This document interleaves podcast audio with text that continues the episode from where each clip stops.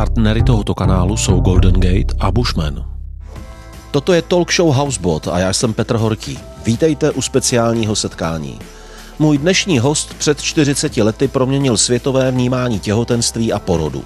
Profesor Thomas Verny je kanadský psychiatr, který se specializuje na psychologii před narozením. Studoval v Torontu a na Harvardu. V 80. letech minulého století vydal přelomovou knihu Tajný život nenarozeného dítěte, která vyvolala bouřlivé reakce na jevy, které v dnešní době už považujeme za přirozené. Profesor Verný má asi v osudu zapsané, že svými objevy předbíhá dobu a její zvyky, protože v posledních letech vyvolává pozornost na vědeckých fórech, když hovoří o tom, že je třeba konečně pochopit, že obrovské množství informací, které jsme dřív očekávali jen v mozku, nesou i naše buňky v celém těle. Jeho poslední kniha Mysl těla, Embodied Mind, v roce 2023 vychází i v České republice. Budu moc rád, pokud se po zhlédnutí videa zapojíte do diskuze. Možná budete mít vlastní zajímavé příběhy, názory a stanoviska. Pokud mi dáte like anebo odběr, pomůže mi to, aby se moje videa šířila dál. Pokud budete chtít podpořit moji tvorbu, anebo byste rádi viděli toto video bez reklam, anebo třeba v původním anglickém znění, pojďte na www.herohero.co lomeno Petr Horký. A teď už si poslechněte vědecké objevy harvardského profesora, kterým mění i dnešní zažitá pravidla fungování našeho mozku a celého těla. Jsem psychiatr, přednáším, jsem autor, mám podcast a píšu blogy pro Psychology Today. Dělám opravdu mnoho, spoustu věcí. Ale v minulosti, posledních asi 40 let, jsem se hodně zabýval pre- a perinatální psychologií. Psychologií nenarozeného dítěte, novorozence a psychologií těhotenství. A pak jsem se od tohoto před sedmi lety přesunul k buněčnému vědomí. A toto je téma, o kterém si dnes můžeme také povídat.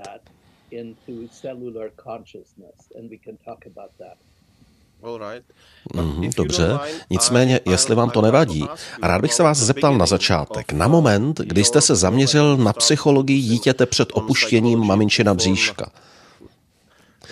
Moc se mi líbil příběh, který jsem o vás slyšel. Příběh o dirigentovi, kterého jste před mnoha lety potkal. Prosím, mohl byste to říct? Ano, to byla jedna z mnoha příhod, které mě přivedly na cestu zkoumání perinatální psychologie.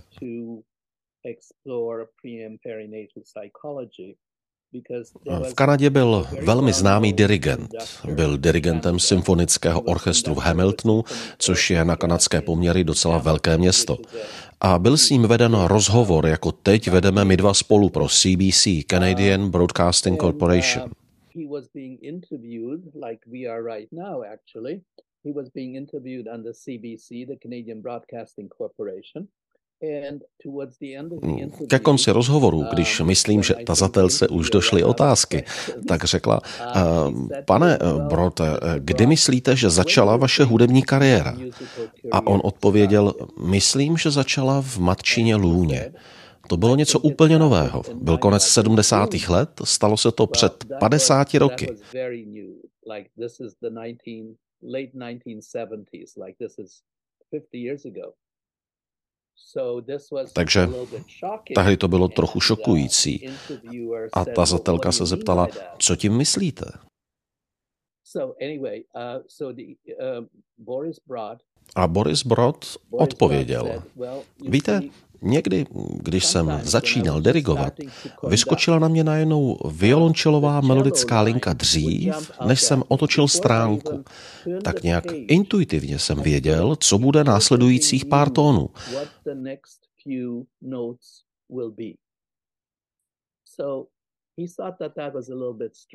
To mi přišlo trochu zvláštní.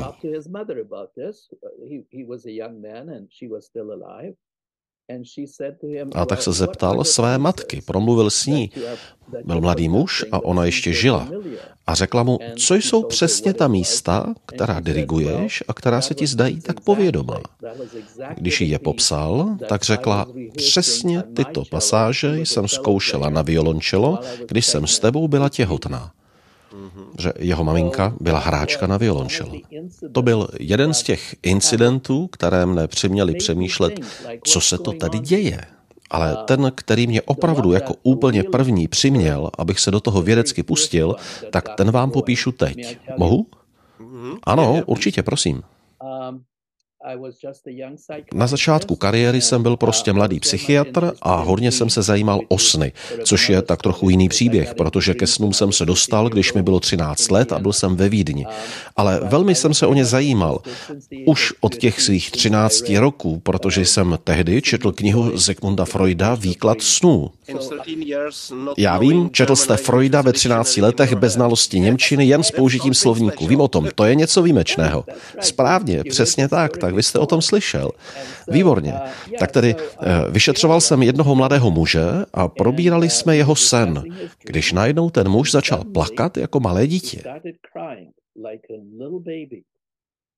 Nevměšoval jsem se, nechal jsem jej být a asi po deseti minutách, když se z toho probral, tak jsem se ho zeptal, co se přihodilo.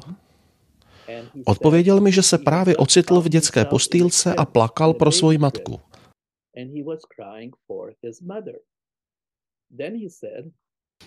Musím dodat, že to byl mladý, racionální právník. A potom řekl, víte, na tom zážitku, který jsem teď měl, tam je něco špatně. Když jsem kdykoliv viděl fotky sebe jako dítěte v postýlce, tak ta postýlka vždycky byla modrá, přísahám. Ale ta, ve které jsem se ocitl ve snu, byla bílá.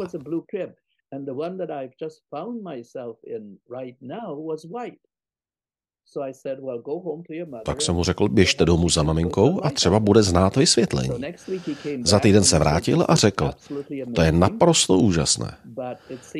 Když jsem se narodil, byli moji rodiče velmi chudí. Neměli ani dost peněz, aby mi koupili postýlku. A tak si půjčili postýlku od souseda. A ta byla bílá. Až o pár měsíců později našetřili peníze a koupili mi novou postýlku, která už byla modrá.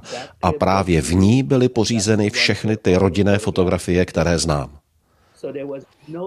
Nebylo možné, aby to ten mladý muž věděl, aby si to pamatoval. A navíc toto nejsou věci, které rodiče se svými dětmi probírají. To byla vlastně úplně první zkušenost, která mě přiměla přemýšlet o dětských vzpomínkách. Musím dodat, víte, byl jsem velmi dobře vzdělaný. Chodil jsem na Toronskou univerzitu, kde byla jedna z nejlepších lékařských fakult v Kanadě. Studoval jsem na Harvardu, v Bostonu a všude, kam jsem chodil, nás učili, že děti do dvou let si nic nepamatují. Víte, myslím, že nám vlastně vymývali mozky, abychom tomu věřili. Ale když jsem začal mít vlastní vědecké zkušenosti, tak jsem si řekl, možná celý ten ortodoxní systém je špatný. Přiměl mě to k tomu, abych se věnoval dalšímu a dalšímu výzkumu perinatálního života, až nakonec to vedlo k napsání mé knihy Tajný život nenarozeného dítěte, která překonala všechna očekávání. Upřímně řečeno, kdyby se jí prodalo pět tisíc kusů, tak bych byl šťastný. Ale nad všechna očekávání si tato kniha prostě nějak prorazila cestu do světa. A lidé ji stále čtou. Vyšla už v 27 zemích. Byl to obrovský úspěch a opravdu to nesmírně ovlivnilo můj život, protože mi to dalo skvělé příležitosti cestovat a mluvit o těchto věcech a setkávat se s velmi, velmi zajímavými lidmi. and to talk about these things and to meet interesting people. Byla to úžasná zkušenost. Uh, ano, byla to přelomová kniha. A možná to víte. Mám pro vás takovou novinku a jsem vlastně zvědav, jestli to víte. Za komunismu tato vaše kniha byla šířená i v Československu a za komunistů byla zakázaná, takže lidé si ji překládali a přepisovali ji slovo od slova. A tak vznikla speciální strojopisná kopie přeložená do češtiny a slovenštiny, která se pak půjčovala a šířila mezi lidmi, aby se od informace lidé mohli podělit. Ta kniha má neuvěřitelný příběh. To jsem nevěděl, takže to byl takový undergroundový bestseller. Ano, přesně tak. Takže na českém trhu máte vlastně docela hodně peněz k vyzvednutí. Výborně, za dva týdny si pro ně přijedu. To bude ten správný čas, výborně. Myslím, že spousta lidí by určitě řekla nějaké zajímavé rodinné historky, jak si někdo pamatuje události, které se staly dávno a když byli malí a které by si vlastně nikdo neměl pořádně pamatovat. Víte, věřím, že podobné příběhy také už slyšela spousta vědců, ale vy jste byl první, kdo si řekl, aha, tady je něco zvláštního, na co bych se měl zaměřit. A to chce odvahu vybrat si téma, které jde právě proti tehdejšímu systému. Ano, ano, je to tak. Chtělo to hodně odvahy. Musel jsem plavat proti proudu. To je ono. Například jsem tehdy publikoval malý článek v lékařském časopise, kde jsem napsal, že pití během těhotenství je škodlivé pro dítě, které matka nosí. No, no, ani nevíte, jakou nevraživost to vyvolalo u porodníků, ginekologů a dalších lékařů. Dokonce mnozí z nich přestali ten časopis odebírat. Byli na mě opravdu velmi naštvaní. A to je jenom jeden z mnoha a mnoha příkladů.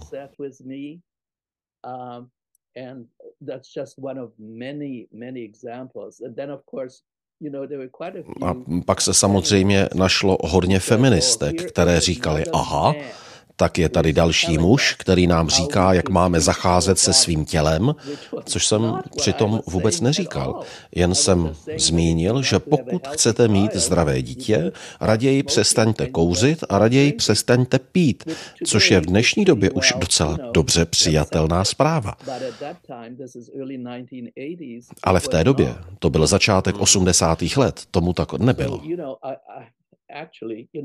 Víte, já jsem, snad to nebude znít příliš sebestředně, ale já jsem zavedl některé důležité změny ve společnosti, které dnes už jsou běžné a nikoho nepřekvapují.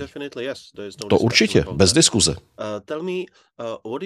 Řekněte mi, co jste tedy tehdy zjistil o psychickém životě nenarozeného dítěte? Co se s dítětem děje a kdy? Mm, to je velmi, velmi dobrá otázka. Takže postupně. Tím psychickým životem eh, myslím kognici, intelektuální aktivity.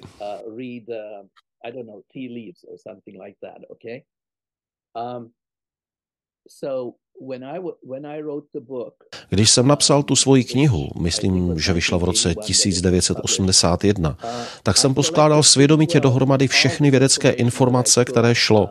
A naštěstí jsem se naučil německy, protože jsem strávil tři roky ve Vídni, i když jsem původně nic neuměl. Spolu s angličtinou jsem tak byl schopen přečíst spoustu literatury a dát si dohromady snad všechno, co bylo v té době známo, co bylo vědecky podloženo. Uh, and so I was able to read a lot of literature and put everything together that was known at that time that was scientifically sound. And a abych to zkrátil, zjistil jsem, že rozhodně do věku 6 měsíců po početí během posledního trimestru samozřejmě existují určité rozdíly mezi dětmi, ale obecně vzato do konce tohoto půl roku jsou už děti rozhodně velmi citlivé. Tím myslím, že jsou citlivé na světlo, například na zvuk, Vnímají dotek, jsou citlivé, ale jsou také rozumné. Do jisté míry u nich už pracuje mozek. Například můžeme pozorovat REM spánek, fázi spánku s rychlými očními pohyby. A pokud tedy dochází ke spánku s rychlým pohybem očí, tak to znamená, že děti sní. A možná se zeptáte, o čem tedy sní? Dobrá, odpověď není tak těžká. Protože to, o čem sní, to jsou jejich zážitky, to jsou jejich zkušenosti. Například bylo pozorováno, že si děti v děloze cucají palec. Děti, když jsou vzhůru, slyší, co se děje venku. Mohou samozřejmě slyšet placentární oběh. Mohou poslouchat tlukot srdce jejich matky. Je toho hodně, je toho spousta. Děje se spousta věcí a o tom všem se jim může zdát. A my víme, že sní, protože spánek REM, REM ukazuje, že sní. Potom o tom můžeme s dětmi také hovořit. Mimochodem, nejlepší je si to doma sami vyzkoušet. Je to velmi zajímavá zkušenost. A mnoho, mnoho vašich posluchačů to může zkusit na vlastní kůži.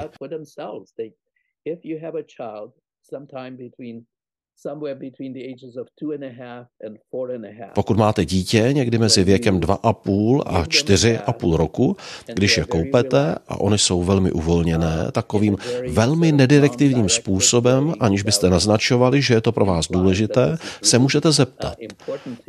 Pamatuješ si na to? Pamatuješ si něco o svém narození? A to je vše, co musíte říct. A budete se divit, jaké informace z těch dětí vypadnou. Ne každé dítě vám to řekne, ale mnoho z nich ano. A mám mnoho zpráv o tom, jak děti přikoupeli, když jsou v pohodě, mluví se svými rodiči. Proč přikoupeli? Především proto, že jim to pomáhá uvolnit se a za druhé proto, že je to vrací do amniového vesmíru. Přenáší je to do matčina lůna, kde plavali ve vodě. Takže je to tak nějak jemně, neverbálně vrací, regresuje je to, což je důležité. A tak, víte, mám například jeden dopis od ženy, která mi napsala po přečtení tajného života a řekla svému dítěti, pamatuješ si moje pyžamo, které jsem měla na sobě?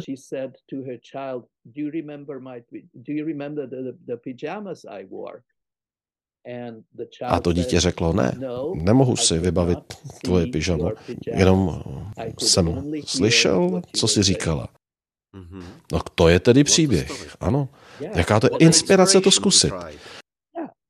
Ano, a ta paní se dál ptala, jaké bylo tvé oblíbené jídlo. A odpověď byla, nedostával jsem žádné jídlo. No to je skvělé, to je skvělé. Co je opravdu velmi, velmi důležité, samozřejmě, tak to je komunikovat s nenarozeným dítětem. Čím více budete komunikovat s nenarozeným dítětem, tím více pomůžete rozvíjet dvě věci. Za prvé, pomáháte rozvíjet mozek, protože všichni víme, že bez vstupu není žádný výstup. input, there's no output.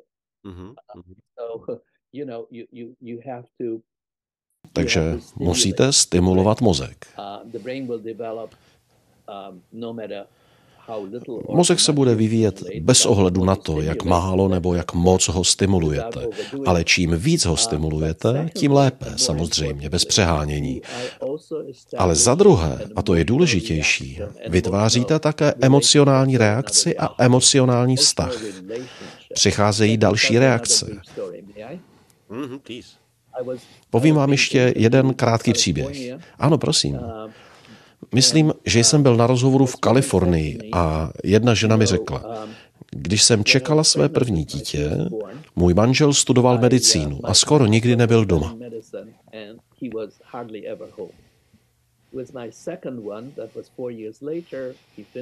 Pak přišlo mé druhé, to bylo o čtyři roky později. Manžel už měl dokončené studium a byl doma každý večer a mluvil na moje dítě. Ptám se, co říkal, co by člověk mohl říkat nenarozenému dítěti. A odpověď byla, mluvil o večeři, jaké jsme měli počasí. A jak vždycky zakončil takový ten svůj malý proslov, tak řekl, uvidíme se zítra, juniore. No a pak, když se to dítě narodilo, přišel můj manžel. Říkala, že přišel na pár metrů, zvedl ruku a řekl, ahoj juniore.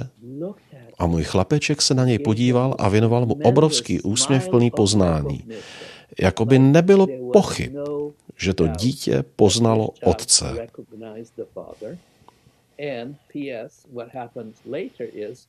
A co je důležité, co se stalo později, o několik let později, bylo, že vztah mezi mým druhým dítětem a mým manželem je mnohem lepší než vztah mezi prvorozeným a mým mužem. Já s ní souhlasím. A jsem si jistý, že s tím budete souhlasit i vy. Bylo to způsobeno tím, že se zblížili už prenatálně. Myslím, že pokud jde o psychický život nenarozeného dítěte, tak je to velmi bohatý život. Dobrá, velkou část času dítě prospí, ale když je dítě, když je nenarozené dítě vzhůru, je velmi důležité na něj mluvit, zpívat mu, pouštět hudbu, aby ji mohl slyšet a říkat a dělat všechny ty věci, které byste dělali se skutečně narozeným dítětem. Mluvte na něj. A pak toto dítě bude lépe vyvinuté a zdravější a šťastnější. Jsem rád, že slyším tuto informaci, protože s manželkou máme dvě dcery a zpívali jsme jim, povídali jsme si s nimi a bavilo nás to. Prostě jsme si říkali, jasně, je tu další člen rodiny. A tak to chodilo. A jsem rád, že slyším, že to má i vědecký smysl. Mám to teď vědecky doloženo, že to funguje. Rozhodně to funguje. Funguje to. A víte, Třeba moje dcera se řídila receptem z mé knihy Tajný život nenarozeného dítěte a měla nádherná těhotenství a všechny děti jsou v pořádku. Opravdu to funguje.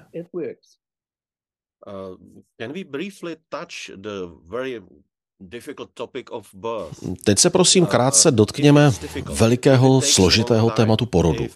Zajímalo by mě, co se děje, když je porod těžký, když trvá dlouho, když vyžaduje speciální aktivity, speciální zásahy. Co všechno se tím stane? Co se změní? Ovlivní to všechno? Přístup dítěte ke světu? Přístup dítěte k životu? Kdysi při studiu medicíny v Torontu, jak už jsem říkal, v určitém období tedy mého studia, myslím, že to bylo ve čtvrtém ročníku, jsem v rámci praxe strávil jeden měsíc na porodnickém oddělení nemocnice a odrodil jsem 26 nebo 27 dětí, přesné číslo už jsem zapomněl.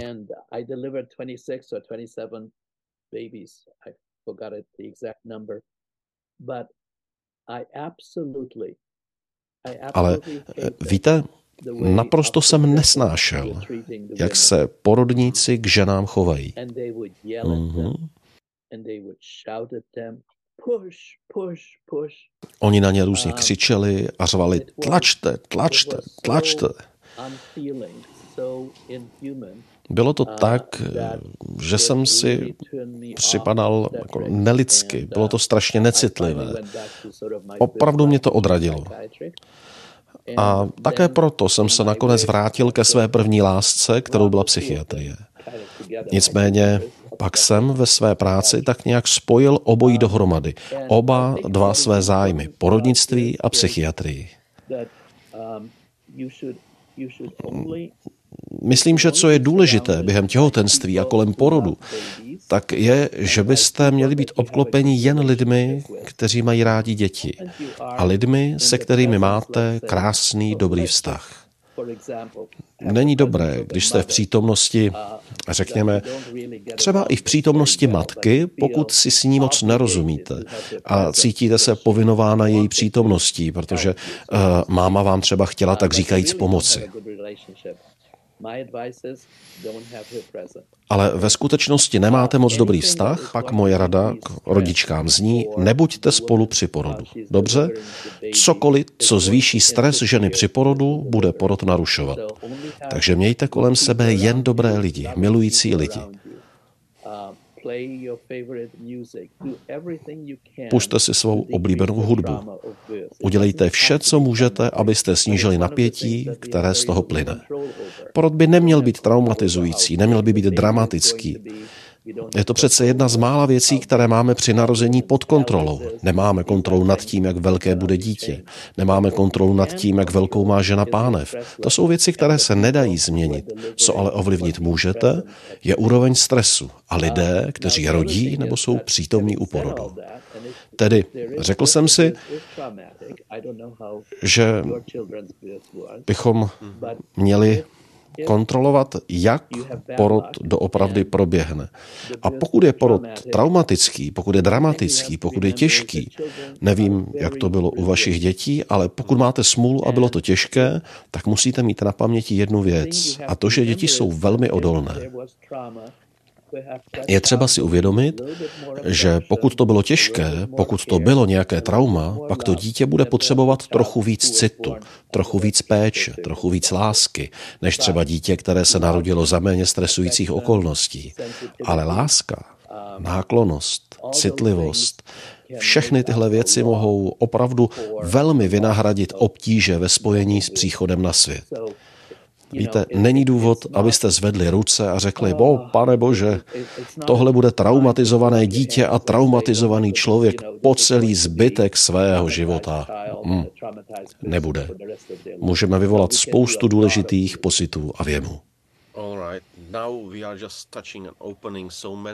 Dobře. Dotýkáme se. Otevřeli jsme teď spoustu silných témat. Jsem si jistý, že tisíce matek nad nimi přemýšlí a mají mnoho otázek. Ale dnes chci mluvit více o vás a dotknout se jenom těch témat, na která se zaměřujete, kterým jste se věnoval. Protože během vaší kariéry, snad to máte napsané v osudu, vícekrát jste plaval proti proudu. Takže postupem času jste začal přemýšlet i o mozku a propojení mozku a těla.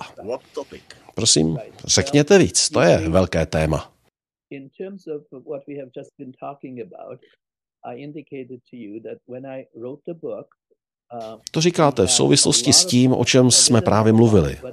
Jak už jsem naznačil, když jsem psal knihu Tajný život nenarozeného dítěte, tak jsme toho měli dost. Neměli jsme toho příliš, ale měli jsme dost výzkumu na to, abych tu knihu mohl napsat a aby byla vědecky podložena. Ale vždycky mě trápilo, že byli také lidé, kteří jakoby si vzpomínali na události, které se staly ještě před tím prvním půl rokem vývoje plodu. uh, I've, I've had people who seem to remember their conception. Potkal jsem lidi, kteří jakoby si vzpomněli na své početí. Víte, kdybych o tom mluvil před deseti lety, no i dnes mám trošku problém s tím, aby to lidé přijali. Ale kdybych o tom mluvil tehdy, tak by se mi vysmáli, protože nikdo nevěřil, že si člověk může něco pamatovat takhle brzy. Protože všichni víme, že mozek z té doby, v té době šesti měsíců, ještě není vyvinutý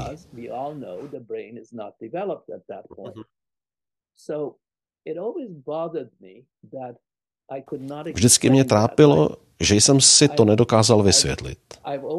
Důležité je říct, že jsem vždycky věřil, že když lidi vyprávějí o svých zážitcích, vzpomínkách, tak předpokládám, že mi říkají pravdu. Mm-hmm. A tak pokud mi říkají pravdu a pokud si opravdu pamatují věci, které se jim staly, a v některých případech dokonce ještě před početím, tak bych rád věděl, jak se to stane. Takže, jak říkám, eh, víte, vždycky jsem na to myslel a chtěl jsem to vyřešit. Přitahují mě záhady, přitahují mě nevysvětlitelné jevy. A pak před sedmi lety jsem četl v jednom z lékařských časopisů o francouzi, 40 let starém, u kterého se objevila slabost v noze.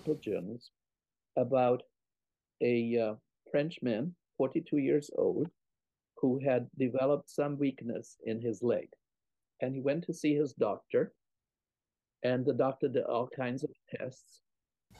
A tak šel ke svému lékaři a ten mu udělal nejrůznější testy. Jednou z kontrol, které udělali, byl rentgen lepky. A k úžasu všech se ukázalo, že ten muž nemá prakticky žádný mozek. Měl v něm vodu.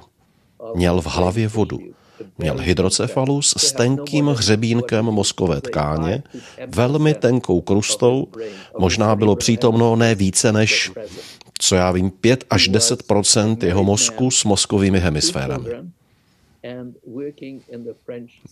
Byl to ženatý muž, měl dvě děti a pracoval ve francouzské státní správě. Mhm.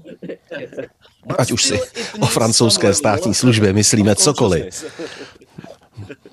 Zajisté, ale přesto to chtělo určitou úroveň uvědomění. Víte, říkal jsem si, jak je to možné. To přece nedává žádný smysl. Ale přitom je to tak? Ano. Musí existovat nějaké vysvětlení. Takže pak opět jsem začal pátrat a našel jsem poměrně hodně výzkumů a studií, například o dětech, které měly epilepsii a těm museli odstranit třeba polovinu mozku, aby se odstranil zárodek epileptických záchvatů. A také u dospělých to samé u lidí, kteří měli vážné nehody a byla jim odstraněna část mozku. A mnoho z nich, ne všichni, ale mnoho z nich žije dál naprosto normální život.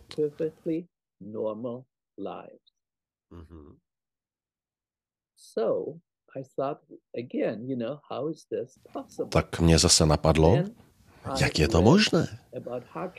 Potom jsem si přečetl o transplantaci srdce. A jak někteří vědci prokázali, tak příjemci transplantovaného srdce často změní svoji osobnost.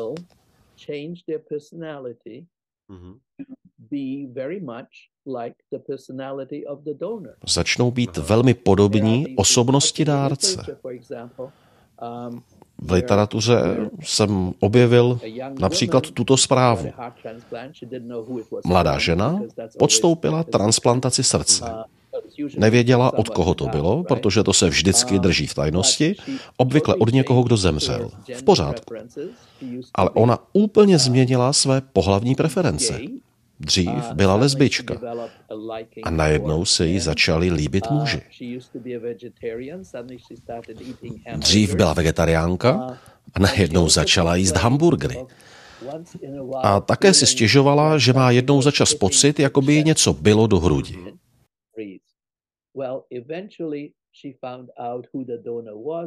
Nakonec zjistila, kdo byl dárcem a dárcem byl mladý muž, který zemřel při nehodě na motorce. Srazil ho auto a měl všechny ty vlastnosti, které ona získala. On miloval maso, byl heterosexuál a podobně. Eh, všechny ty věci, které se u ní vyvinuly v důsledku transplantace srdce. Když jsem si složil všechny tyto věci dohromady, řekl jsem si, že musí existovat paměť i v jiných částech těla než uvnitř mozku. Musí to být nějaké buňky v našem těle, tkány nebo orgány. Buňky jsou něco jako atomy přímo v našich tělech, takové ty nejmenší stavební částice. A tak jsem si řekl, že buňky v našich tělech se musí chovat, jako když máte záložní systém v počítači.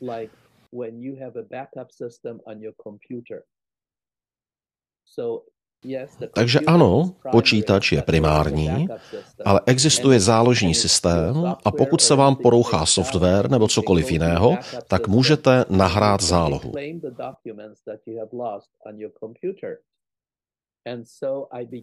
A takhle můžete zpátky získat dokumenty, které jste ve svém počítači ztratili. Můžete přejít do svého záložního systému tak jsem se začal zabývat tím, jak buňky vlastně fungují. A zjistil jsem, že buňky jsou tím nejúžasnějším mechanismem, jaký kdy příroda vymyslela. A když spolupracují, tak skutečně vytvářejí určitá propojení. Jednotný, víceúrovňový homeostatický paměťový systém s vtělenou myslí, která tedy není tím pádem jenom v lepce.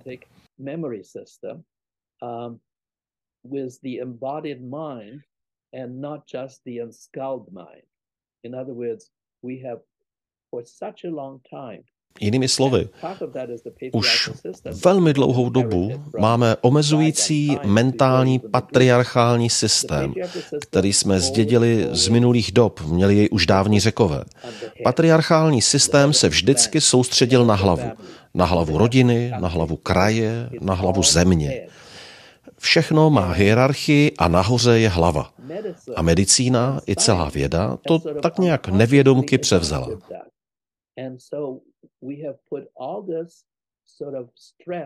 A tak jsme všechen ten důraz a veškerou naši lojalitu, chcete-li, přenesli na hlavu. Povýšili jsme neurony do zvláštního postavení. Víte, neurony jako kdyby byly ušlechtilostí nás samých Ale opět, když se podíváte na výzkumy, neurony ve skutečnosti nijak zvlášť nejsou výjimečné, odlišné od jiných buněk. Jsou jen více specializované. Ale to samé, co dělají neurony, mohou dělat buňky elektricky. A tak to samozřejmě zabere hodně času vysvětlit v knize, co přesně dělám a co mám na mysli. Vysvětlím to i ve své přednášce za pár týdnů v Praze.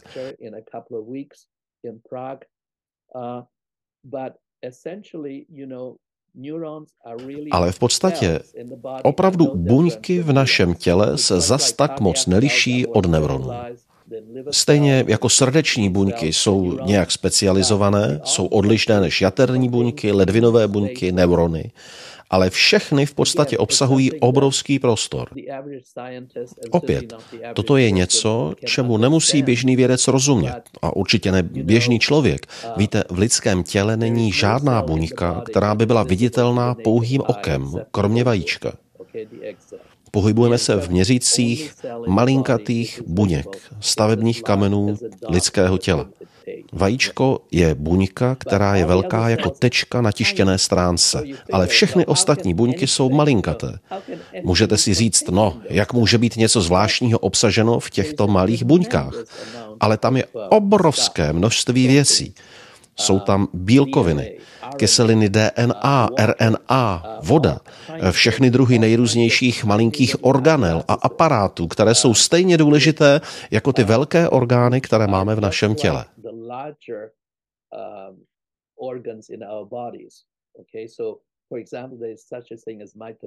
Například existuje něco jako mitochondrie, což jsou, řekněme, plíce a tak dále.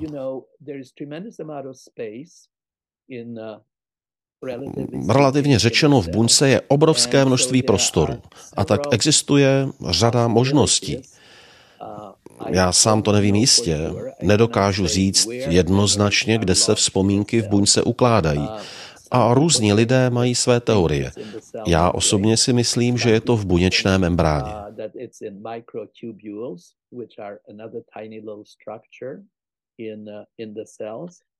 Někteří lidé si myslí, že je to v mikrotubulech, což jsou další malé struktury v buňkách.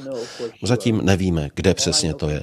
Existuje na to několik odlišných teorií, ale jediné, co vím jistě, je, že tento spojovací buněčný systém je součástí našeho mozku. Je to, abych tak řekl, naše mysl, naše vědomí. To všechno je opravdu propojeno s naším tělem. A proč tedy je to důležité? Víte, prakticky vzato, věřím, že to zní zajímavě, minimálně v té teoretické rovině. A má to tedy také nějaký praktický smysl? Ano, má. Například mohu jít stovkou různých uplatnění, ale zabývejme se třeba tím, co každého trápí v souvislosti s Alzheimerovou chorobou. Snad polovina farmaceutických společností na světě, lékaři, neurologové, snaží se přijít na to, co je to v mozku, co vytváří amyloidní usazeniny, které právě brání správné funkci mozku. A teď si vezměte, že na univerzitě v Austrálii zjistili, že naše játra produkují amyloidní tkáň. A tak kdybychom tomu věnovali pozornost a nějakým způsobem zabránili játrům za A v produkci amyloidů a za B Kdybychom zabránili, aby tento amyloid putoval do mozku, mohli bychom možná s Alzheimerovou chorobou skutečně hodně udělat.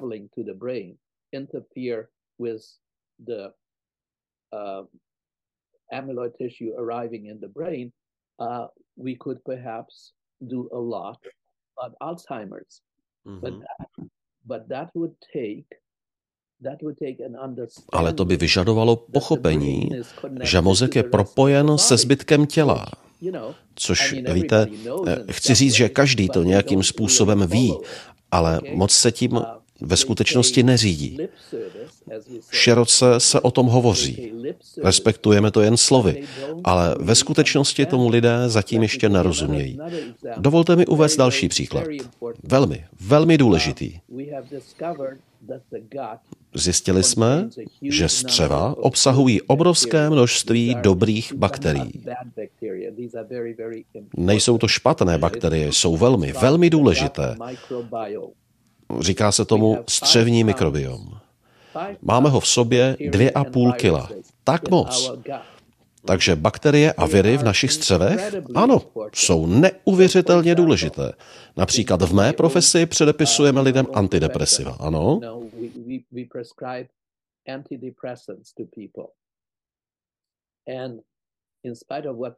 A navzdory tomu, co nám všem chtějí farmaceutické firmy namluvit, antidepresiva zabírají asi jen u třetiny lidí, kteří trpí depresemi. Fungují opravdu dobře, ale jen u jedné třetiny lidí. Jedna třetina je musí přestat užívat, protože mají vedlejší účinky. Proč nefungují tedy u ostatních lidí? Jedním z důvodů je, že existují určité střevní bakterie u některých lidí, které ta antidepresiva jejich účinnou látku ničí. A to je důvod, proč to pak nefunguje. Takže kdybychom se více věnovali střevním bakteriím a vymysleli metody, při kterých bychom mohli zjistit, jaké jsou vaše střevní bakterie, například jak se vaše střevní bakterie liší od mých a zda vaše střevní bakterie antidepresiva zničí nebo ne, podle toho bychom pak mohli úspěšně pokračovat v léčbě depresí. Ale to by znamenalo, že bychom museli opět přemýšlet o celém těle a nejen o mozku. Lidé léčící deprese mluví o inhibitorech serotoninu, jako by to byla odpověď. Ale to není odpověď. Serotonin je jen jedním z mnoha faktorů, které hrají v depresi roli. Existuje mnoho, mnoho dalších. A takhle bych mohl pokračovat dál a dál a dál.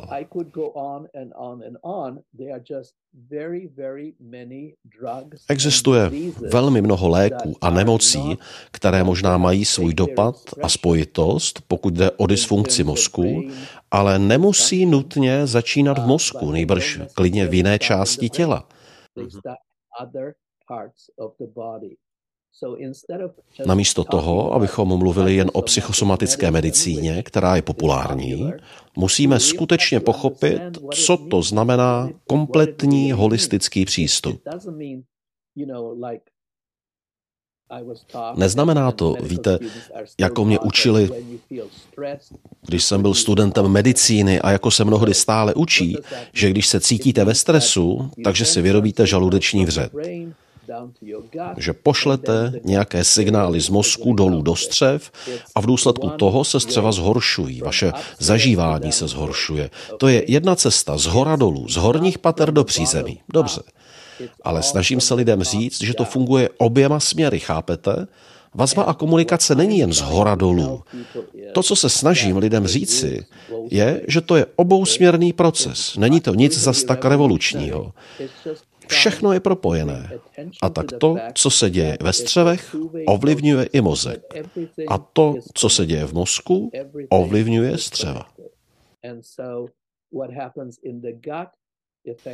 Týká se to všech dalších orgánů, funguje to podobně. Všechno je propojené. Proto musíme zdraví chápat opravdu mnohem komplexněji, holisticky.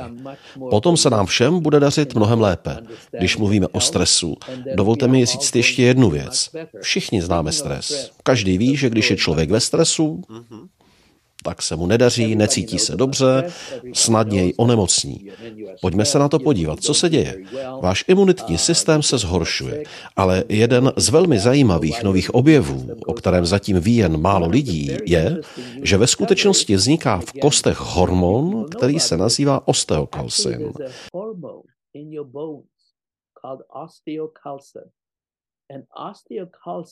A osteokalcin je opravdu velmi důležitým faktorem v reakci na stres. Kdybyste neměli osteokalcin, neměli byste tuto stresovou reakci. Takže znovu, stejně jako jsem říkal o játrech a amyloidní tkáni, i tady máme úplně jinou část našeho těla, ne v mozku, ale v kostech, možná v kosti v noze nebo v ruce, která produkuje tento hormon, který bude mít vliv na stresovou reakci. Víte, to je samozřejmě jeden z mnoha způsobů, jak využít tuto novou teorii stělesněné mysli, kterou navrhuji. Může jich být spousta.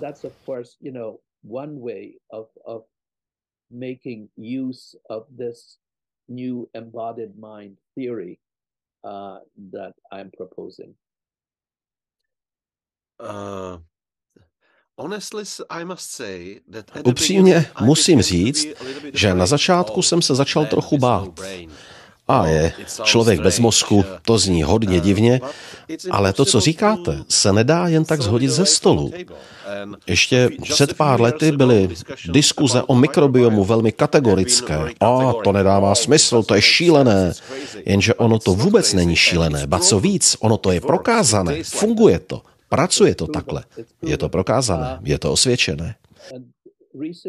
Výzkum ukázal, že například lidé, kteří jsou sociálně izolovaní, mají zcela jiný mikrobiom než lidé, zejména starší, kteří jsou v kontaktu s jinými lidmi, kteří jsou více sociální. Ten rozdíl je v rozmanitosti. Pokud máte rozmanitý mikrobiom, ano, je to tak jednoduché a já doufám, že to naši posluchači uslyší, protože rozmanitý mikrobiom vás činí moudřejšími a sociálně zdatnějšími. Doložil se to ve výzkumu, který to dokládá. Já si to nevymýšlím, jsou na to data.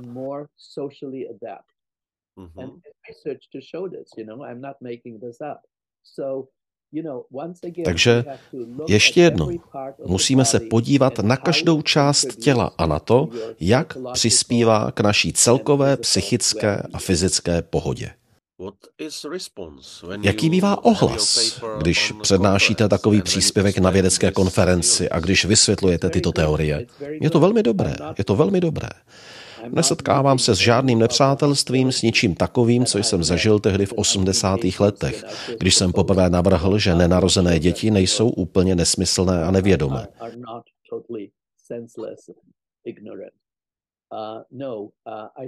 Myslím, že dnes je to mnohem více přijímáno. A možná také proto, že vše, co říkám, mám podloženo zdroji z nejlepších univerzit na světě, tak je těžké tomu oponovat.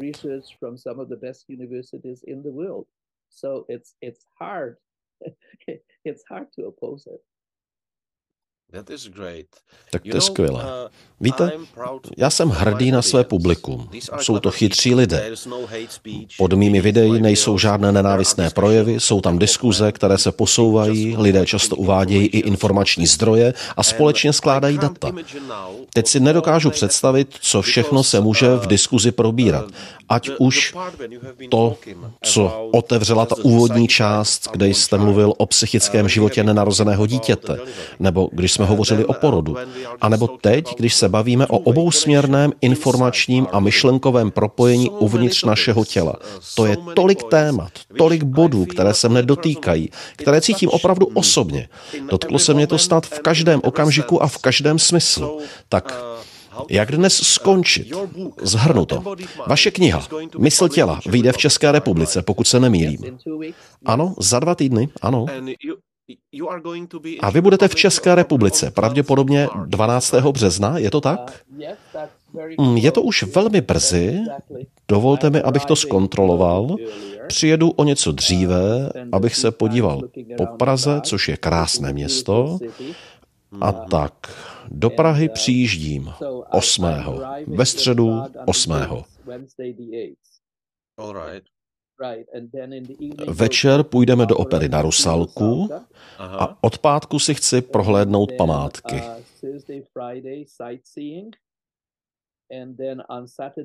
A potom v sobotu 11. března je jednodenní seminář a autogramiáda této knihy, která se právě vydává.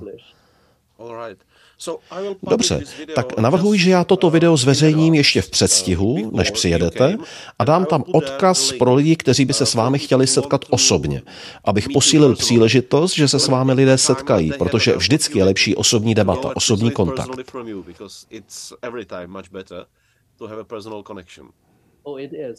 Ano, to je pravda. A mohu ještě říct si, kdo je vydavatelem té knihy? Určitě to můžete říct, jasně. Dobrá, takže vydavatelem je Karel Svoboda, Bohemica Books. Dobře, dám sebe odkaz na knihu pod toto video. Ano, děkuji. Děkuji vám za váš čas. Jsem fascinován a těším se, až si přečtu vaši knihu, protože jsem si jistý, že potom budu mít ještě tisíce dalších otázek. Přijdete na konferenci? Doufám, že ano. Ano, doufám, že přijdu. Prosím, když tam budete, může se stát, že tam bude spousta lidí. Prosím, přijďte a pozdravme se. Bude mi potěšením. Moc vám děkuji. Děkuji, zatím nashledanou. Profesore Verný, děkuji vám za tento velmi zajímavý rozhovor a přeji vám hodně štěstí do další práce. Děkuji vám. Bylo mi opravdu potěšením. Rád jsem se s vámi setkal. Děkuji, nashledanou. Díky, milí diváci a posluchači, že jste poslouchali až do konce. Jak jsem říkal na začátku, zapojte se do diskuze, těším se na debatu. Pokud si zakliknete odběr, dostanete informace i o dalších rozhovorech a také mi pomůžete. Pokud chcete podpořit moji tvorbu, pokud chcete slyšet toto video také v originále a bez reklam, pojďte na herohero.co lomeno Petr Horký. Mějte se krásně a příště ahoj. Váš Petr. Partnery tohoto kanálu jsou Golden Gate a Bushman.